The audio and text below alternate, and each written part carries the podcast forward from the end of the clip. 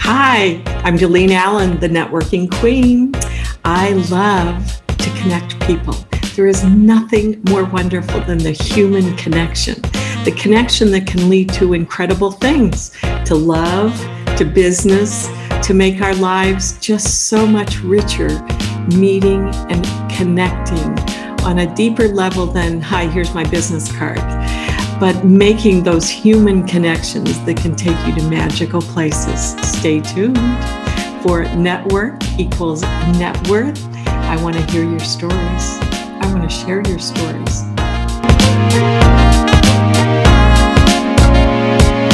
So, good day. It's Dalene Allen. We're here with my podcast, Network equals Net Worth. And I am thrilled to introduce you to Kimberly Burke whose designation of CIRP LIT, Kim is going to explain that in a minute. She is vice president with BDO Canada Limited. She has worked in the insolvency industry for over 20 years, helping individuals and professionals overcome their financial difficulties to get a fresh financial start. She is committed to providing creative, and practical debt solutions, including financial counseling, proposals to creditor, and bankruptcy. She provides service in the Halifax and various locations throughout Nova Scotia. She is a board member with the Nova Scotia Association of Insolvency and Restructuring Professionals and a member of Business Network International. She has a keen interest in photography and travel. Let me tell you, I'm thrilled to be here chatting with Kim Burke. So, Kim, why don't you tell us a little bit of how you ended up in Nova Scotia based on a few other detours along the way? Uh, well, the reason I came to Nova Scotia doesn't exist anymore, but um, my folks are actually from here and my grandparents lived here. So as a child, I always came down for three weeks in August every summer to visit with both sets of them. Um, so it wasn't a sort of foreign place for me. And so once I moved down here, I kind of settled in and I just haven't ever left. Excellent. So many, so many times we hear this. So um, tell us about your grandfather with the candy store. That must have been every child's dream. Well, yeah. What what uh, child doesn't like getting candy? Now, unfortunately, I don't have a lot of memories of him because he passed away when I was four years old. But he did run a canteen uh, on their property in Hammonds Plains, um, and at that time. Um, Hammonds Plains was a real small community, and so everybody basically knew each other in the community. Um, today, it's a little bit different. It's a much bigger community. Yeah. But being a granddaughter, um, having the ability to go in and have a few treats, I'm sure must have been kind of fun. Oh, it was great. Every child's dream. Now, you grew up with a banking background. Tell us about your folks. So, my folks um, both worked uh, for a bank, the same bank. And actually, my aunt and uncle were also bankers. So it was kind of the family business. Um, so, with my dad's various roles at the bank, we actually moved around quite a bit.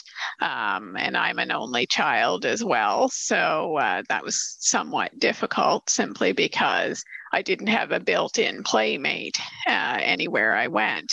Um, but um, having bankers as parents sort of teaches you a little bit about money um, because you know they don't just hand out the money.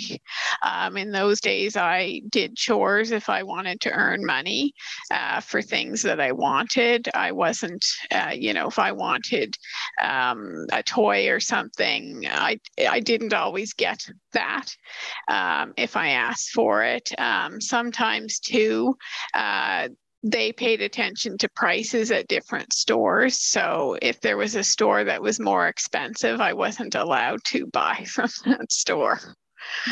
Um, and they started a bank account for me when I was young, um, and I was taught to save money as well. Excellent. So, lessons that at that point as a child you really don't want to learn, but it served you well, hasn't it, Kim? It has definitely. Um, I still try to save money.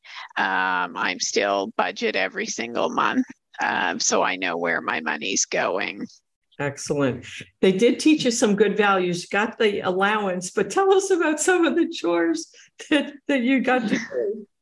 Well, yeah. So I was, was dusting, which isn't uh, today one of my favorite things, and emptying the dishwasher and generally cleaning um, tasks I I still don't really enjoy. Um, and then for extra work, uh, my parents had apple trees that produced quite a lot of uh, apples that weren't really edible, but they used to fall all over the place. Um, and so to earn extra money, I would go out and pick them up uh, to get them off the lawn. It was quite lucrative in the summertime. Again, learning the value of some hard work. Excellent. And really, I think one of one of your keys too is lifelong learning, not only for the industry that you're in today, but tell us about your love of books. Yeah, I've always had a love of reading, and that possibly comes from being an only child and needing to entertain myself at times. Um, but um, even today, it's one of my main uh, hobbies. Um, it's something I can do. Like you can read a book and you can escape. You can travel the world through books and live vicariously through others with the characters. So, some months, especially in the winter, I can read quite a few books per month. Yeah. Uh, yeah. It's uh, something I really enjoy. Uh, and readers are leaders. You'll hear that all the time. And then at one point, you picked up a camera. Yeah, so at some point in my childhood, I don't remember when, but I was given one of those um, sort of inexpensive cameras that you would give a child and I always had that around with me. And then I've I still have a camera with me today. I seldom uh, leave home if I'm going outside uh, after work or something without my camera because you never know when a photo opportunity might present itself well, and you know, uh, only same thing, looking at beautiful scenery and and number one, it creates the memories. But to me, that really means you need to be cognizant and aware of what's around you to capture those. So to me, that speaks to your attention to detail, Kim, I think, doesn't it? Mm-hmm. It does. And, you know, like with anything, you're sometimes you don't have the motivation or you're just not seeing the shots. See, you make changes. I'll sometimes uh, change the setting to shoot uh, in black and white. And uh, sometimes that it completely changes the scene and what you see. Um, and you can get some really interesting shots with that. So sometimes you just got to, you know, make changes if something isn't working for you. Exactly. Well, and, and many things, because again, as an insolvency trustee, which is what we're going to talk about soon, attention to detail has also got to be so important in that. So to me, those two really show that that is kind of one of your passions, if it will, uh, doing that, capturing that beauty of Mother Nature. And you've gone from landscape to wildlife. Um, I'm not sure if I'd be brave enough to go looking for what kind of wild, what kind of wildlife, like not bears, I hope. No. No, it's usually around here, it's usually birds uh, that I go looking for. But when I travel, um, depending on the location, um, again, it can be birds or it can be other sorts of animals. Um, it just depends on the location. Excellent. And then you went to University of uh, Western University in Ontario. And what did you study? So I studied French literature and sociology. Excellent. And tell me about a volunteer job you had in the summer. Uh, so when I came down to Halifax, um, one of the first things I did uh, was volunteered with Shakespeare by the Sea. Um, I've always had a love of theater. Um, and so I thought it would be a good opportunity um, to help out, and then it would give me the chance to see some plays as well and meet some people. And uh, I did meet people uh, through uh, that opportunity. Yeah. So even though, let's say, as an introvert, you found ways to make connections, which is, you know, again, when it's a love of something that you have in common with other people, it's so much easier to have those conversations, isn't it? Correct. Absolutely. Excellent. Welcome back. We've got Kim Burke, insolvency trustee here, who studied French literature uh, at University of Western Ontario, and now she's an insolvency trustee. So, Kim, tell us that journey. Yeah. So, um, uh, so what I am is a licensed insolvency trustee. It's not something you know that um, you dream about as a child. I I don't even think I knew uh, of such a thing as a trustee in bankruptcy. Um, and I got into the role actually by falling into it. Um, my, as I mentioned before, my father was a banker, and he worked in risk management, and as a result, dealt with many trustees in bankruptcy. And um, one of those trustees happened to mention that he was looking for someone for an entry level position and so I interviewed for the job and I actually got it. And that's where I got my start. Um, so at that time, I was, you know, doing document preparation. I took a tax course so that I could complete the tax returns for the uh, bankrupt individuals. And then I progressed from there. But that is a demanding and fairly rigorous program, isn't it? Like it's not for the faint of heart, Kim. No, um, at the time that I did the program, uh, it was uh, quite lengthy. Um, and part of the program has changed since then, but it's still a very difficult program. Um, the uh, CNIE, which is the main exam you have to pass in order to get your exam, is over held over two days, and it's five hours each day. Wow. Wow. And then you um, also have to participate in an oral board after you pass your CNIE in order to get your full license. So it is quite onerous. Um, it's a self study program. Um, and so you do have to put in the time after work uh, to learn the information. Well, and for many of us, you know, who weren't taught financial literacy at home, allowances and, you know, extra money for making chores, and having parents as bankers likely made you more cautious. You know, again, why can't I go buy that toy at that store? They were teaching you really valuable life lessons. And so when I hear somebody say insolvency trustee or bankruptcy, I know many people shame, blame, and and they shouldn't feel that way, should they? No, um, financial difficulty can result from many things. Uh, you could have an unexpected health issue develop. You could have a relationship breakdown where you were managing your bills with two incomes, and now suddenly there's just one income, but you still have the same number of bills. It could be a job loss. Um, so there's many things that contribute to financial difficulty that have nothing to do with how you manage your money uh, or your responsibility or anything like that. And then uh, uh for people to, because to me, the minute somebody graduates university, they need an appointment with you because they've likely got more debt than they know what to do with and no plan on how to deal with it. So tell us a little bit about how a consultation might work and is there an expense to that? So we offer a free initial consultation, um, and it's basically an option review. So we would ask an individual a series of questions to get all of the information, um, and then um, go through the options accordingly. Um, so really, we're looking at what someone's assets are, what someone's debts are, what someone's family income is, in order to help them. Uh, make a determination and provide them the proper options.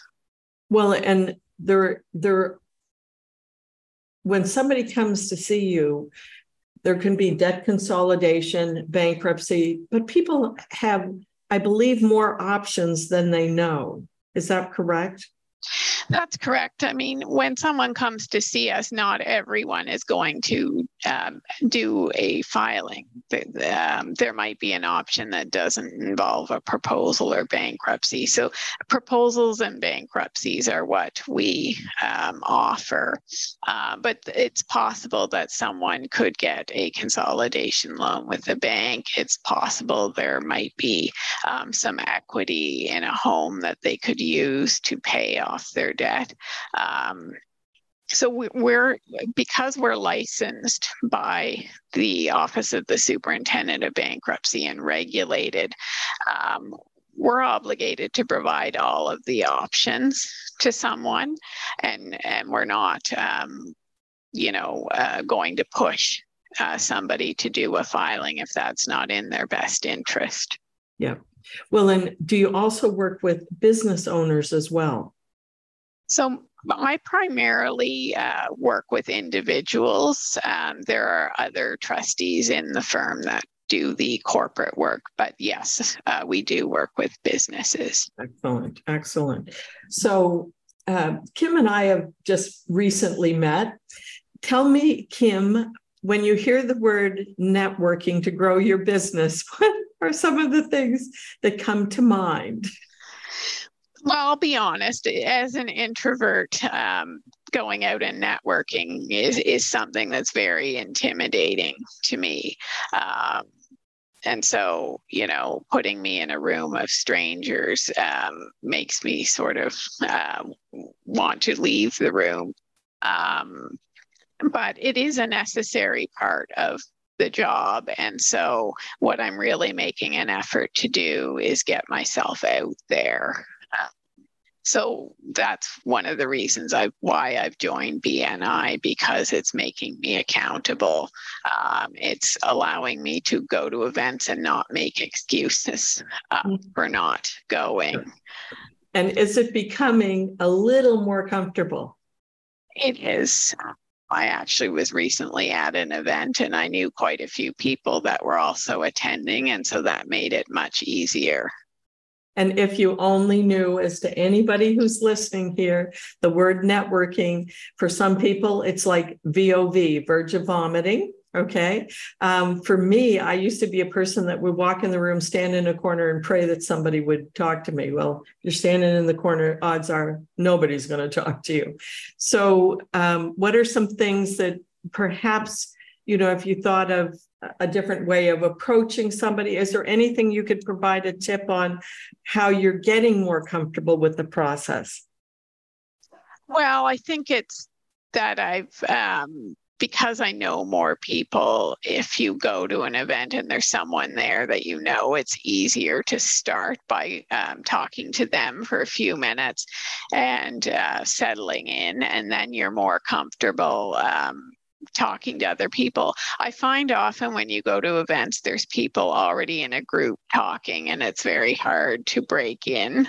Um, so some, so now I find myself being a little bit um, more. Um, I don't want to say forceful, but like more likely to try to break into yeah. the conversation. Or if you know somebody and they know somebody else, you might get an introduction from them, exactly. uh, which is also a better way to break into a conversation. Well, and, and little tips like body language. So if there's two people, odds are there's an opening on either side. So you can walk up, smile, make eye contact with them.